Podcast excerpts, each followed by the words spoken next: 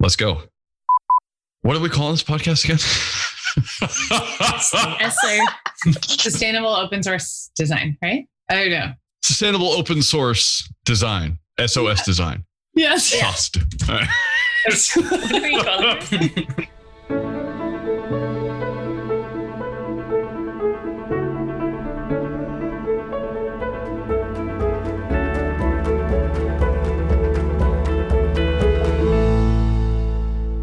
welcome to Sustaining Open Source Design. Welcome to the Sustain Open Source Design podcast. Welcome to the Sustain Open Source Design Podcast. Hello and welcome to the Sustain Open Source Design podcast. Yes, this is a Sustain Open Source Design podcast if you haven't gotten the message yet. This is the podcast where we will be talking about sustaining open source design. What does design mean?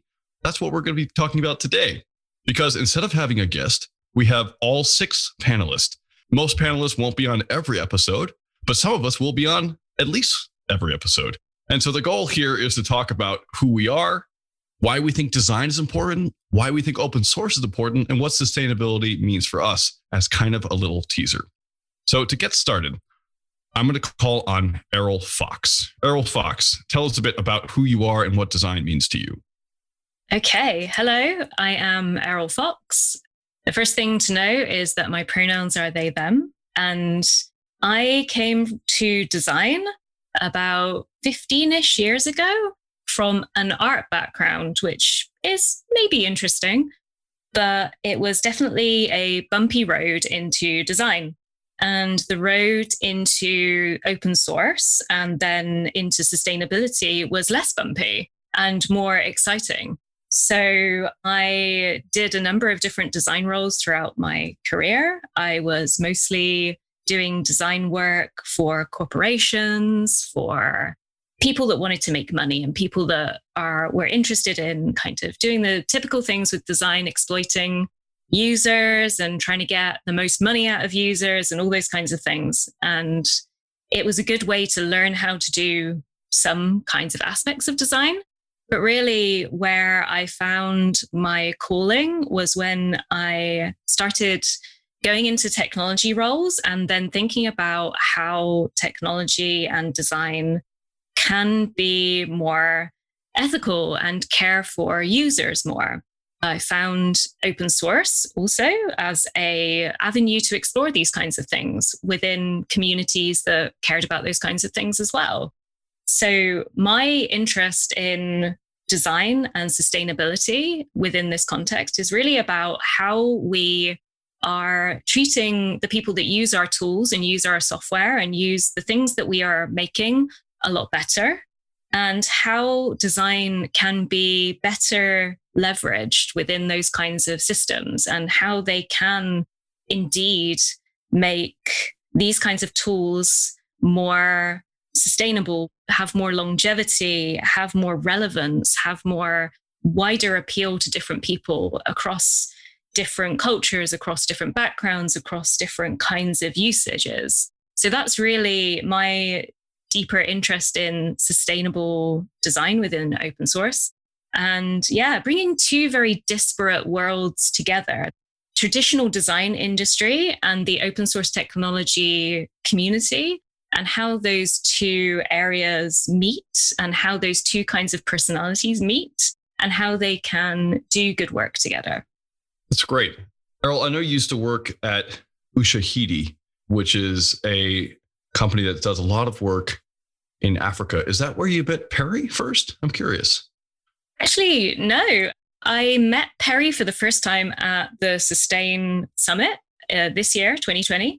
And before that, we'd been having different conversations about Open Source Community Africa, which I will happily listen to the folks that organize that talk about the work that they've done for hours on end. And I had always had an interest actually before I joined Ushahidi, which is based out of Kenya. Before I joined Ushahidi as the designer there, working on their open source tools, I had actually been doing a number of different kinds of projects domestically in the UK that looked at different cultures around Africa. I'd done some work with some folks from Eritrea, from Sudan, from Egypt, from Morocco, and yeah, lots of different African countries. And I'd always been involved. And through Ushahidi, I was interested in the wider ecosystem of open source in Africa, and uh, which led to several conversations with the Open Source Community Africa folks, and then meeting for the first time at Sustain. And so overjoyed, as I always am, to meet other designers working and doing volunteer contributions in the open source space, like Perry is. Speaking of Perry, the reason I brought that name up is she is one of the panelists. Perry, do you want to talk a bit about OSCA and how you are a designer and how you got here? Yes. So unlike Eriol, I don't have up to 15 years of experience in designing. I actually um, started out technology and tech in general in 2017. But then I immediately got into design. And fortunately for me, I started out contributing to open source projects. And that was how I got into the whole open source space. And at first, it was quite difficult for me. And that was where I started building up the interest to actually talk about design sustainability and trying to bring more designers into the space of open source. And also, like Fox said, these are two different areas design and then open source. They are kind of like before now, there was no like common ground between both of them. So it's now we're trying to like merge or bring a common ground between these two different fields of technology. So I got the interest because it was quite difficult for me to get around open source organizations and actually make contributions because these organizations find it really difficult to accept open source design contributions from other designers that are not part of the organization. So it was kind of like a pain point for me. And then I just developed the interest to want to advocate for open source design, open source design sustainability, and want to bring in other designers who are not into the space of open source into open source. So my friend Samson Goddy had the whole idea of open source community Africa when he attended, um, I think, a conference in the US. And then he came back, he said out the whole idea with uh, another of our friend, Ada.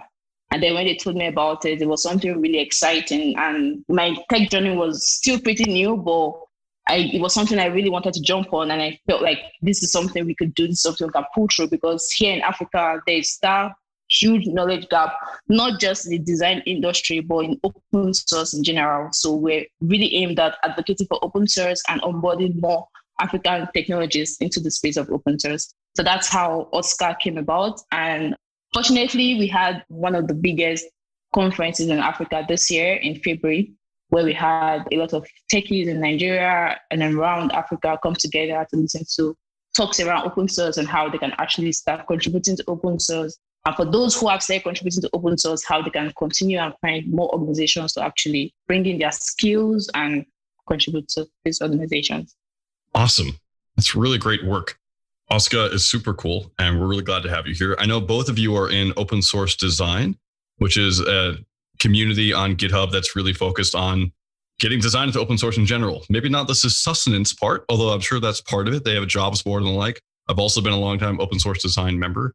And so it's good to have you both here. Speaking of worldwide efforts, we have someone here who's currently drinking tea, but hopefully he'll stop soon enough, who is working with the UN at the moment. So, Justin Flory, why are you a designer? And what does this mean to you? Hey, Richard. Glad to be here. So, my name is Justin Flory, and I guess design to me, it feels like something that I kind of discovered uh, because I, I started in the open source world and started to explore it from when I was I was 14 was when I first started participating in open source communities. And all through that time I had seen different approaches and perspectives on how these communities approach design some of them being communities that have been you know Linux packaging communities that have been around since the 90s others that started you know even in the last couple years and just seeing how different communities approach and how they define design is something that's always been interesting to me so a little bit about design and sustainability so to me i'm really interested in design from both I guess more of the creative art background, which is something that I've been lucky to work with people who are really great and smart and brilliant people in open source. But I also think of design for me with design coming from more of an engineering background, also thinking about system design and how you build sustainable systems from an engineering perspective, which always includes like design is a critical piece of that work. So for me, I got here just like many of the folks here. I actually got inspired meeting most of these folks at the Sustain 2020 event and even in the years prior, there had always been a pretty strong showing of folks around open design at the Sustain event. And, you know, in addition to them being so passionate about design and also just me really wanting to learn more about the work, I've gotten to know the folks in this community. And I realize how important this topic is and why we need to hold this space. So that's what really brought me here was I, I met all these, you know, great group of folks and the rest is history. But one thing that sticks out to me that I'm really keen on exploring in the greater scheme of design is the aspect of mentorship on sustainability. I always see in general, so in my in my background with UNICEF, I work as an open source technical advisor. So I work with teams to help coach them on open source best practices, how to set up the repositories, how to build a community, and then how to engage with people in your project. And I always see this important element of like this mentorship or teaching aspect that is really important for sustaining work into the future, you know, because in open source, we hear the phrase the bus factor a lot or the lottery factor. I've, I've heard, you know, you get the lottery ticket and whatever you're doing, if you win, you're not going back to, to your life is not going to be the same as it was before, right? So bringing that back to design, I'm just really interested in how in open source communities I've been watching for some time, how they approach mentorship in this design context but also to learn from other communities and how they're trying to bring in new people and nurture communities around design work is something that I'm really interested to hopefully contribute a little bit of my knowledge to, but also to learn from the folks on these panels and any future guests we bring in. So that's a little bit about me. You didn't go through Stephen Jacobs' program at RIT in, in the gaming degree, did you? Well, not the gaming degree, but Stephen Jacobs was my mentor. So actually, before, you know, I actually started working at UNICEF in June 2020. But for the last two years, I've actually been working as an external consultant to UNICEF through the Rochester Institute of Technology, which recently just launched an open source program office. And there's also the LibreCorps program, which is a subset of that, which is what enabled me to, as a student, work with these geographically dispersed teams that the UNICEF Innovation Fund works with. I wasn't doing it as maybe at the rate I am now, but I've had this chance to kind of work with these teams and LibreCorps at RIT is what enabled me to do that and even attend Sustain. They funded my ticket to come out and uh, hang out with you folks too. So that's kind of my origin story, I guess, if you want to paint it that way. Yeah, I was just curious. It seems like you worked with a lot of groups, a lot of different collectives, which reminds me of the next person who also works with a lot of different collectives, sometimes literally. Memo Esparza. Can you tell us a bit about who you are? Hello, Richard. Thank you very much for having me today. It's uh, great thing to see this thing happening uh, in the end. So big thanks to you and to all the folks that's also in this call. Really honored to share the make with you guys. Yeah, I have a, a design background. I've been flashing around throughout some entrepreneurship projects and that kind of stuff. Right now, I'm a lead designer of opencollective.com, and I also have an independent project, some sort of an agency thing running here in, in Mexico. Both projects are focused on the same thing, which is uh, uh, open models for uh, taking design projects. And I love both. Both have left me the opportunity to work with this different approach. And I think that I will start to begin making a difference between design for open source and open design because I think those are two different things. Because design for open source is really how design can help open source projects, right? And it's really focused on that industry and, on those kinds of projects. And open design, I understand it as a more uh, broad uh, sense of being open while working with design projects. And uh, I think it's really important because for a, an open design view now, I think that we need to, you know, look for other places other than tech to, you know, look for uh, interesting collaborations. I think there are a ton of projects out there that they really want to interact with designers and they really want to incorporate design processes and design mindset in their projects. But sometimes it's like kind of, you know, they're put off because there are some boundaries between them and where the designers usually are. And I think that goes back to how design is uh, taught. Again, I learned design at a, at a design school. And yeah, I always thought that it was to, you know, to fulfill some needs in the market and not to, you know, meet the right people or foster the right conversations, which is actually what design do. So yeah, my work now is really focused on desmythification of the basis foundations of, of how design works within people. And uh, that people in the end end up you know shaping companies and projects and initiatives that we all love and we all you know be uh, or are inspired by. Yeah that's like kind of my thing right now. And i usually do it by connecting a bunch of people that i think they have the right skill for you know that match some particular project and then you know see what happens on the road and that brings me a lot of joy because I think that one of the best things about design is that it brings people together and it's great to, you know, fostering that kind of human connection. And I have a hell of a time working with that. Thank you so much. I agree. It does bring people together. And it's really cool that you focus more on the people side of design. I didn't know that that was one of your perspectives, which is also, I think, aligned a lot with Georgia's work. Georgia Bullen, do you want to talk about what you do at Simply Secure? Yeah, definitely. Hi, everybody. I'm Georgia Bullen, and I lead the team at Simply Secure. We're a nonprofit that focuses on leveraging design and design practices to make security and privacy more accessible to everyone. Got started with the idea of trying to solve the problem of how security tools are pretty hard to use. Uh, they're typically a lot of the way that comes into how they're designed from an engineering perspective, where the focus is on the security as opposed to the user experience of aiming, of trying to be safer using technology that has higher security. And so our original founding mission was to try and build up more usability practice, design practice within the security and privacy space. What we ended up finding ourselves doing was building up a community of practitioners this also led to us working with a lot of open source projects because a lot of security infrastructure tools, as well as a lot of now sort of adopted user facing tools, are in security are open source. And if we can have strong open source alternatives, that actually can help strengthen internet freedom. So that's a lot of the space where we got our feet, if you will, and has led us to actually get pretty well connected to lots of folks in the open source design community, as well as more recently uh, get connected into the sustain community. And I think we kind of come at it from this perspective of for these projects to be sustainable. And I think this has kind of been a thread through what everyone is talking about.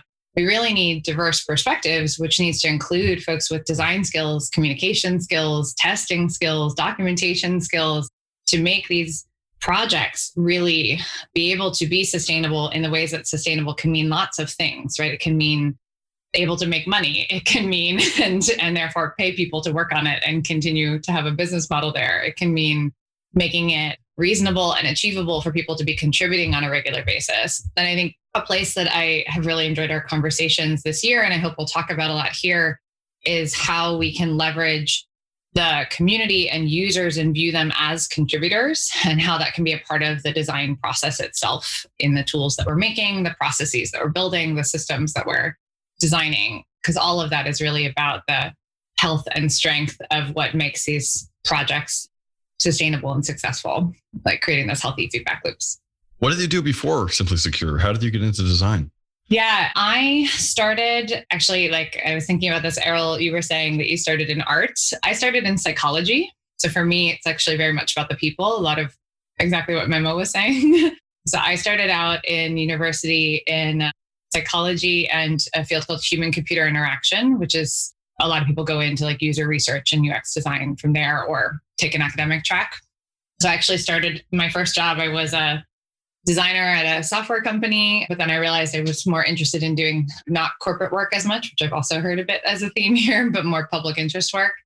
So then I studied urban planning and learned a bit about policy in cities and people a bit more, and then landed in policy for a while. So I think the thread for me has very much been understanding people as part of systems and um, whether those systems are policy and regulatory or technical or software that we're building. so, understanding that thread of people as part of that system and understanding how we can leverage ourselves collectively to solve problems, which is really why we're building a lot of these things anyway, right? Whether that problem is like, I need a better way to track to dos, or like, I need to communicate securely when the internet is shut down in my country.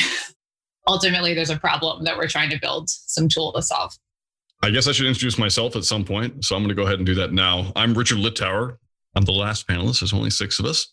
And I don't really think of myself as a designer that often. I am one in the sense that I build many, many, many websites and that I used to have a web comic that I hope no one ever finds. And I occasionally, you know, have to go into Photoshop and Illustrator and make interesting things. But that's also a very small part of design. A lot of what I do these days is run a consultancy called Maintainer Mountaineer, which does open source strategy. So, how do you design systems to make it easier for other people to contribute to your project? How do you design open source in general?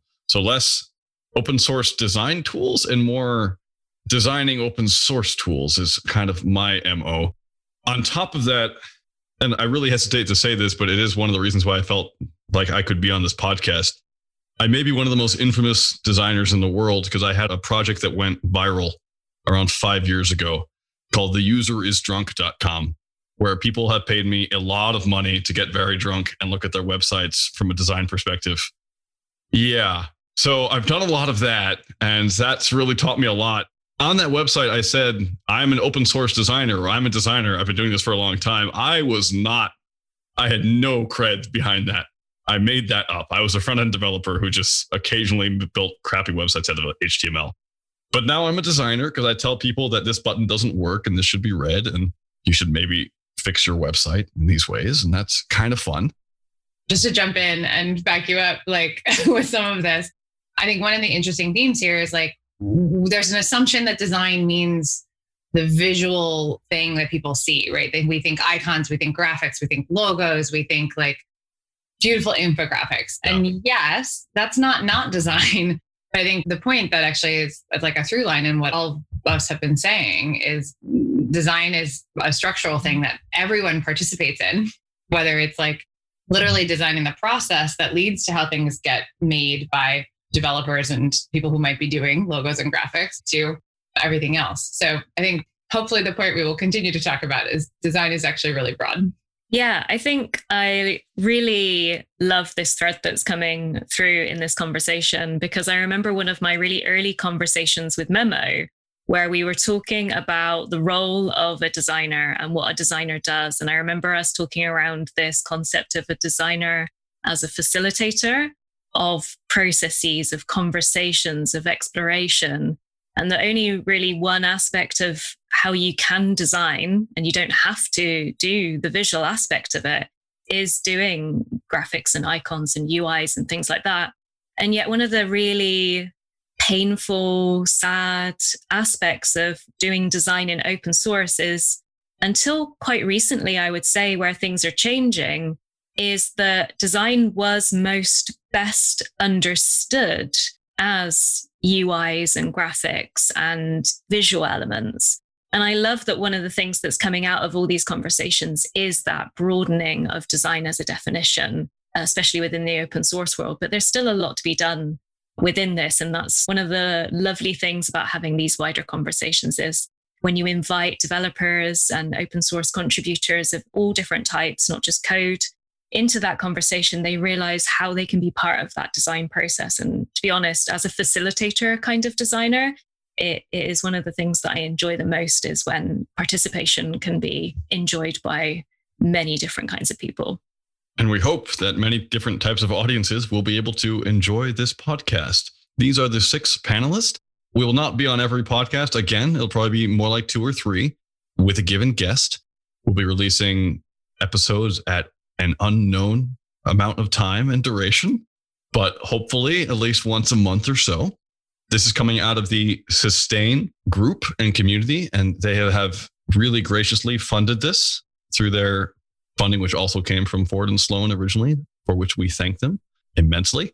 And if you're interested, please subscribe and talk about SOS design, sustain open source design.